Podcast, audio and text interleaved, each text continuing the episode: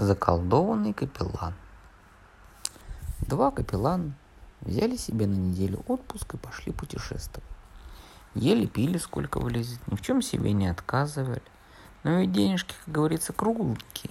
И разбежались в разные стороны. Остались наши капелланы при пустом кармане. Выходит на опушку, стоит там пара валов. Под кустом мужик храпит и говорит один другому – Денег у нас с собой нет. Давай сейчас устрою одну шутку. Только ты все делай, как я скажу. Взял, выпряг вала и хомут навесил на шею своему приятелю. Стой, мол, тут, а я пойду в город, продам вола. Потом мы с тобой в одном месте встретимся. Ладно, продрал мужик глаза, так и обомлел. Вместо рябого вола перед ним стоит капеллан. Капеллан сейчас же перед ним извиняется. Я, говорит, был заколдован – Теперь пришел мой час, заклятие спало. Надеюсь, вы не будете меня задерживать.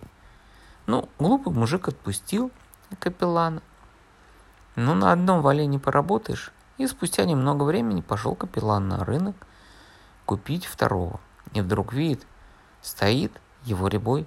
Подошел мужик к нему и тихонько шепчет на ухо.